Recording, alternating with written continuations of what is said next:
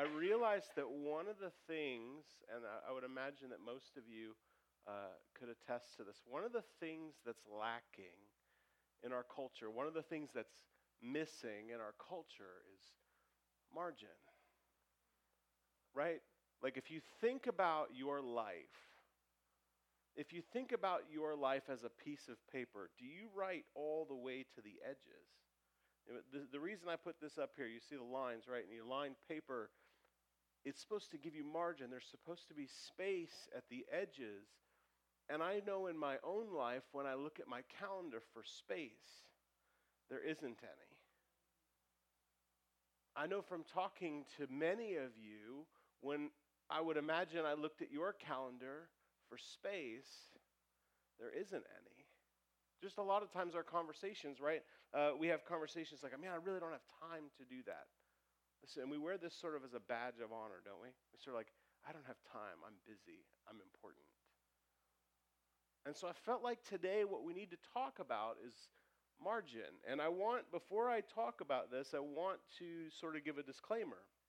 And that's this I don't have this figured out. I know I'm supposed to talk about this, but I don't have it figured out. In fact, this summer for me has re emphasized the fact that margin is non existent a lot of times in my life. So I'm going to talk about this, but I want you to understand that I'm trying to figure this out just like you are. I, I sort of wanted to start by telling you a story. Uh, it was um, two years before we moved here. Um, and we were going through, I was going through this church planting stuff. And one of the assignments in this residency program was, uh, was to visit another church. On Sundays, we would have to go, and they would tell us which one. And we went to this other church, and you watch their setup and their service and the whole thing. And then you go to lunch with the pastor, and you just ask him questions. So we're going around the table and eating some really good barbecue. And I always remember things by food. Always. Um, I'm eating some really good barbecue, and he's like, Why don't you guys tell me about yourselves? And so everybody's going around, and I'm telling them what I'm doing, and I'm leading a small group, and I'm working uh, for Chautauqua Airlines, and I'm interning as a worship pastor at this other church. And he stopped me and he said, Why are you doing that? I was like, Well, don't you understand? I'm getting good experience here. Like, I'm interning as a worship pastor, I'm actually leading a group of people. This is good experience. He goes, Doing this now will set your ministry up to be frantic for the rest of your life. And like all of you probably would do, I got mad at him. I was like, You don't know my life, right? this is what I do whenever I don't like what you have to say to me. And deep in the core of me, though, I was like, Ooh, what if he's right? What if the way I've decided to conduct my life, while good experience, what if it's too much? I brushed it off, right? And then we're going through another church planting thing, and I hear uh, Steve Nicholson. Some of you know who that is. Um, Steve Nicholson said, The way you plant a church is for the first year, for the first 12 months, you live an unsustainable life. For 12 months, burn the candle at both ends to meet as many people as you can. And at 12 months, take a vacation Sit down with your wife and figure out what normal looks like. And I was like, I can get behind that. I know all about burning the candle at both ends. I know all about that. Yeah, I like that. That sounds like good, uh, good advice. And four years into the church plant, we've still been living an unsustainable life. We began this year coming up on five full years. We began in January, and I said, we were having, Jerry and I were having conversations like, I feel like you don't spend much time with the kids. I feel like we pass in the night a lot of times. We're like ships in the night, and we just sort of pass on the way to things, and we really, we don't really spend a lot of time together. And I did the same thing that I did to that pastor. I was like, ah. I got mad because I was challenged and I didn't like it. But I realized maybe there was something to that. And so this year, Jerry and I have begun to try to live into some semblance of margin. And by that I mean scheduling times where we don't have plans and it's off limits, scheduling times with uh, the kids, scheduling times that we just are like it's wasted time on purpose. And I thought, oh, we're doing it. See, it's good. Everything's good now. And we get to this summer, uh, and, and I, things are just dropping left and right for me. Obligations, things. If you, if you haven't met me or don't know me that well, I say yes to everything. Not everything, but most things. I anything that seems like a good thing, I tend to go, I'll do that. Let me do that. Oh, you want me to do that? Sure, I'll do that. I can do that. Sure. And this summer, especially when the kids are at home, I just find things dropping all the time. And I said to Jerry about two weeks ago, I said, you know, if it would make me feel better if I had just been messing around and didn't get things done. But I look at my life and my calendar, and it's like write a wedding sermon, write another sermon, write a this, go meet that, go to this, go to that. And I was like, it is literally one thing on top of another. And on top of that, so many of you know I'm going through this faith walking thing, and I had in my mind what God was going to do. And a couple weeks go by, and I keep sending emails to my coach.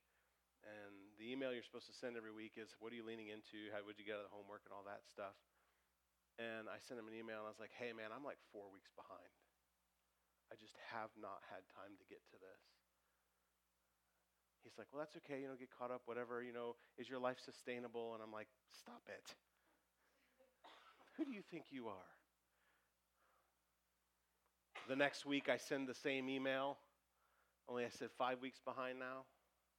I'm five weeks behind. And I sent this email that was like, do I need to like back out of this? Do I need to quit? Because I'm, I'm like dragging everybody else down. I'm like five weeks behind.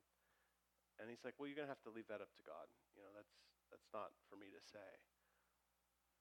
And he said, but I do think that you ought to, my, from my perspective, you ought to persist and consider that maybe God is working on margin for you. I got mad at him. This is what I do. I get mad at people who tell me the truth until I have time to sit in it and go, maybe they're right. Maybe they're right. I tell you all of that because I would venture to guess you're not unlike me. Nothing about this culture tells you to put margin in your life. Nothing about this culture says you should take things off of your plate. Busyness is the badge that we wear, right? This is how we know that we're important. And everything about this culture tells you if you take on one more thing, you take that promotion, you got to take that job that takes you away from your, your friends and family, you got to take this, you got to go do that. The culture says yes and amen, right? Over and over and over. And we live in a time that is so full of anxiety. There's a latent anxiety. I would imagine many of you feel this, right? Anybody doesn't ever feel anxious? Nobody. You know what I'm talking about. Where you get to the end of the week and you wish there was more week. You're like, if I only had a 30 hour day, I could get caught up. And then you say this thing, right? How many of you have said this? Oh, it'll be better when. It'll be better when, right? It'll be better when school gets back in because then I won't have all this. Man, you know, and I've said this. These I'm just this is just me. Man, just wait. Whenever those kids go back to school, I have all kinds of time. It'll be better when. It'll be better when I, whenever this thing happens. Whenever I get this breakthrough at work, whenever this happens, then it will be better. Friends, it's not going to happen. Until you realize that if you can't be peaceful and content now, no change is going to happen. God doesn't call you to be peaceful someday. The kingdom value of peace isn't someday.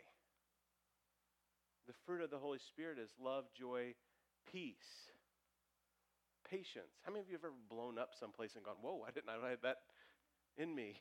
Right? Have you ever done that? You know, somebody, it's a lot like the way that I respond to those people that tell me I'm wrong. Right? And you're like, where did that come from? And you realize there's no margin between what you're feeling and where, you, where you're living, right? There's no gap. Somebody offends you, a guy cuts you off in traffic. Who was I driving with? I forget who I was in the car with the other day. And we pulled, we're going, we're, we're taking, I, I feel like I was going to like either your house or your mom's house. And it was with you, wasn't it? The guy, the guy, you know, in Altoona, like only one car can go on roads at any given time, right? So this guy didn't probably just didn't see the van coming the other way, and he comes and, and just goes. And as he goes by, the van almost drives into a tree, stops, puts his arm out the window for like 30 seconds. I mean, the other car's gone. Have you ever, I'm honestly, when you think about your life, have you had responses like that? Like we all have had response. I mean, maybe you don't stick your middle finger out the window and wave it at people, but we've all had responses like that, haven't we? Where we're like, where did that come from? For me, a lot of times it sounds like this. Somebody says something that they're just, Jerry will say something, she's just trying to remind me. She's just trying to say, hey, this would be helpful. I just want to make sure you don't forget this. And I'm like, get off my back. Who was that? We've had those experiences, and I imagine all of us can relate, right? You've had those experiences where something comes out of you, and you're like, whoa, I didn't know that was so close to the surface. We don't live with any margin, do we? It's a problem everywhere that we don't live with the peace that Jesus intends, right? We live with constant worry and constant anxiety. And yet, here's what Jesus says Matthew 6. Verse 25, it says, Therefore I tell you, do not worry about your life, what you will eat or drink, or about your body, what you will wear. Is not life more than food, and the body more than clothes? Don't worry. Don't have anxiety. Look at the birds of the air. They do not sow or reap or store away in barns, and yet your heavenly Father feeds them. Are you not much more valuable than they? Can any one of you, by worrying, add a single hour to your life? And why do you worry about clothes? See how the flowers of the field grow? They do not labor or spin, and yet I tell you that not even Solomon, in all his splendor, was dressed like one of these. If that's how God clothes the grass of the field, which is here today, and tomorrow is thrown into the fire, will he not much more clothe you, you of little faith? So do not worry, saying, What shall we eat, or what shall we drink? What shall we wear? How am I going to get my homework done? How am I going to get the promotion? How am I going to write that extra message? How am I going to earn that extra money? For the pagans run after these things, and your heavenly Father knows that you need them. But seek first his kingdom and his righteousness. And all these things will be given to you as well. Therefore, do not worry about tomorrow, for tomorrow will worry about itself. Each day has enough trouble of its own. The problem that we live in is that we don't realize that we are sons of a king, sons and daughters of a king who knows what we need and promises to provide it. That we don't have to be people who strive. How many of you forget that God is your Father? Two of you. Okay, cool. to those two. we forget that, don't we? Eugene Peterson said, uh, most of, of what preaching is, is week in and week out reminding people of who they are. Do you know that God loves you? Do you know that? I mean, you know, you know it, right? Like Jesus loves me, this I know, right? For the Bible tells me so. You know it. Do you know that God loves you? Do you know that you relate to him like a daddy? Do you know that?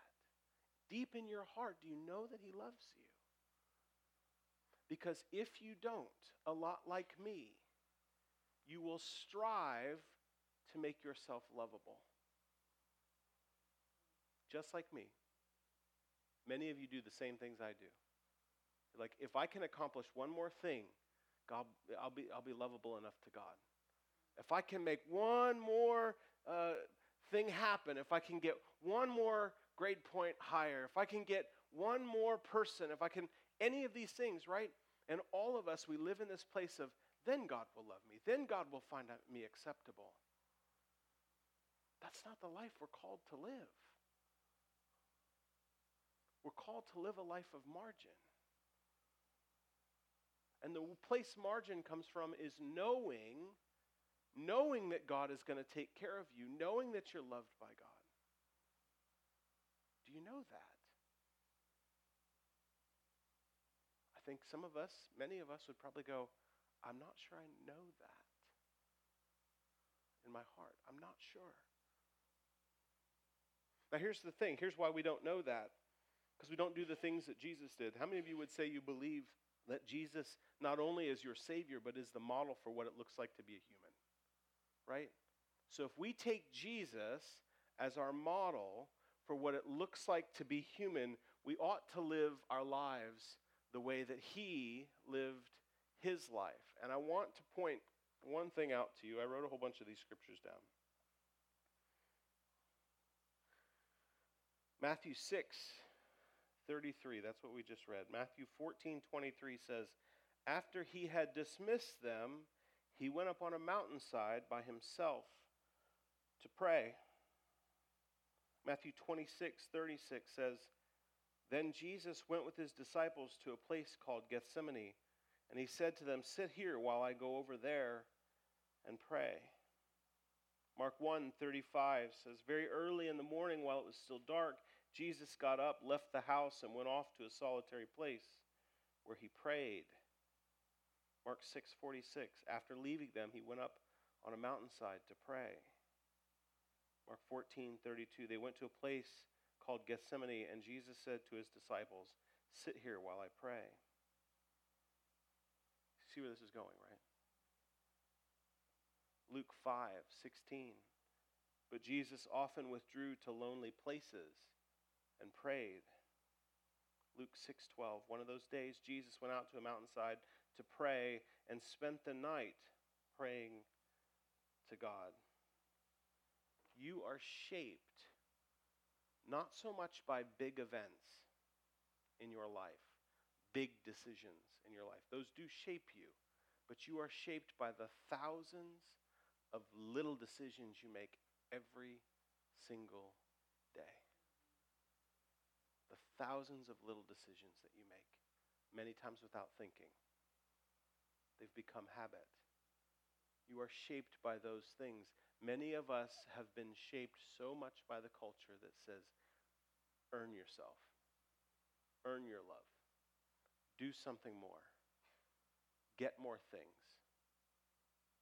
Because every day we're marketed to, and every day that's reinforced, right? You're shaped by the things that you do every single day. And if we want to become the kind of people who demonstrate the life Jesus demonstrated, we need to do the things that Jesus did. One of the things that I have begun to do, and I don't get to it every day, I would say I get to it less days than I don't get to it, but I get to it more days than I used to get to it, is this practice of silence and solitude. Some of you are like, are we turning Catholic? The answer to that question is no. silence and solitude. You can't do the stuff Jesus did. You can't walk the streets praying for the sick and demonstrating compassion and living a life of peace unless you find your value in being loved by God. You know the place that that happens? It happens by yourself with God. It happens in these places where you sit in silence and you allow God's presence to invade your chaos. That's where it happens. Here's what this looks like. These are actually two separate practices. They typically, you kind of do them together. Silence, exactly what it says, right? How many of you have ever tried to be silent for any amount of time? How well does that work? What happens? You remember everything that you have forgotten to do. You remember everything that might be good to do, don't you? If you sit, you remember all the traumatic events of your life. All of these things, your brain just can't stop, right? If you try to sit in silence, it's really, really hard. But I want to, because I, I think you need, I think we all need to do this. Like we're going to practice it here in just a second. I think we all need to do this. But one of the things that historically, throughout the history of the church, has been a way to focus in silence is you sit in silence and you focus on a word. Usually I use the word Jesus. And every time something takes your mind, because your mind wants to do stuff, right? Your mind's like, I can't do this, I can't do this, I can't do this, I can't do this. It's like an ADD kid, right? Or any kid. It's like any kid, right? My son. Everywhere we are, all the time. It's like, you're making me anxious. Um, your mind wants to do stuff.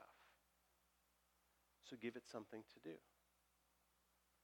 As you sit in silence and your mind begins to wander, Jesus, Jesus, Jesus. I return back to Jesus. And after a period of time, what will happen is you find that your mind will begin to settle. The goal here is not to accomplish anything. The goal here is to put wholly yourself in God's presence to be shaped. This is the goal and then he talks to you. Most of you, well, not most of you, some of you were raised in such a way that praying is you talking.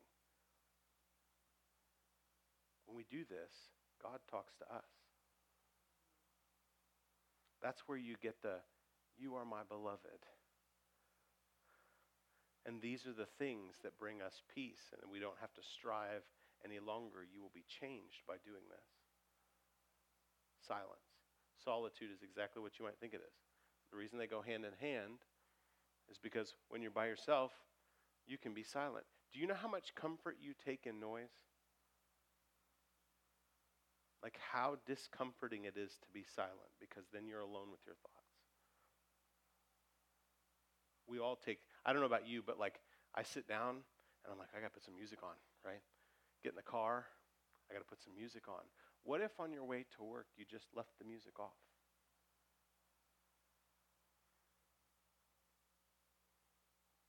These are good practices to begin to engage in in your life if you want to be people who demonstrate the peace of the kingdom. Seek first the kingdom, and everything else will be added to you. So we're going to take five minutes. We've done this before. I know it makes a lot of people nervous. We're going to take five minutes of silence. And what I want you to do is as we do this, as your mind starts to wander and think about, oh, I got to do this thing and I have to do that thing, I want you to just, I mean, you can, sometimes it's like, Lord Jesus, have mercy on me, or you know, just pick your word. I just use Jesus. I want you to draw yourself back. Okay? Cool? I promise you the atmosphere is going to change over these five minutes. Okay? We're going to try it. So just be comfortable. How many of you feel more peaceful?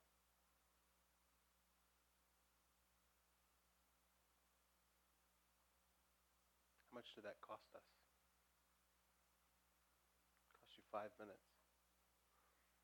It is socially acceptable for you at your place of employment find five minutes a couple of times a day to go to the bathroom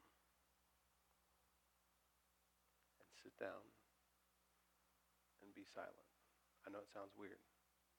I'm telling you, it's in this place that you will be shaped. A lot of times in times of solitude, so silence I practice a little bit separate from solitude. Solitude, I just get a piece of paper and I just start writing, and God and I usually have a dialogue. It's a place where I just allow God to speak. You could find places to do this, couldn't you? In five minutes. I mean, if you could do 20 minutes a day. I'm learning this, but the reward for the investment is disproportionate. If you spend 20 minutes a day in silence before God, the payback that God gives you in transformation is disproportionate. You get more than the 20 minutes back if we want to be people who actually do the things that we are after doing, if we actually want to be people who transform the spaces we inhabit, we have to be different kinds of people.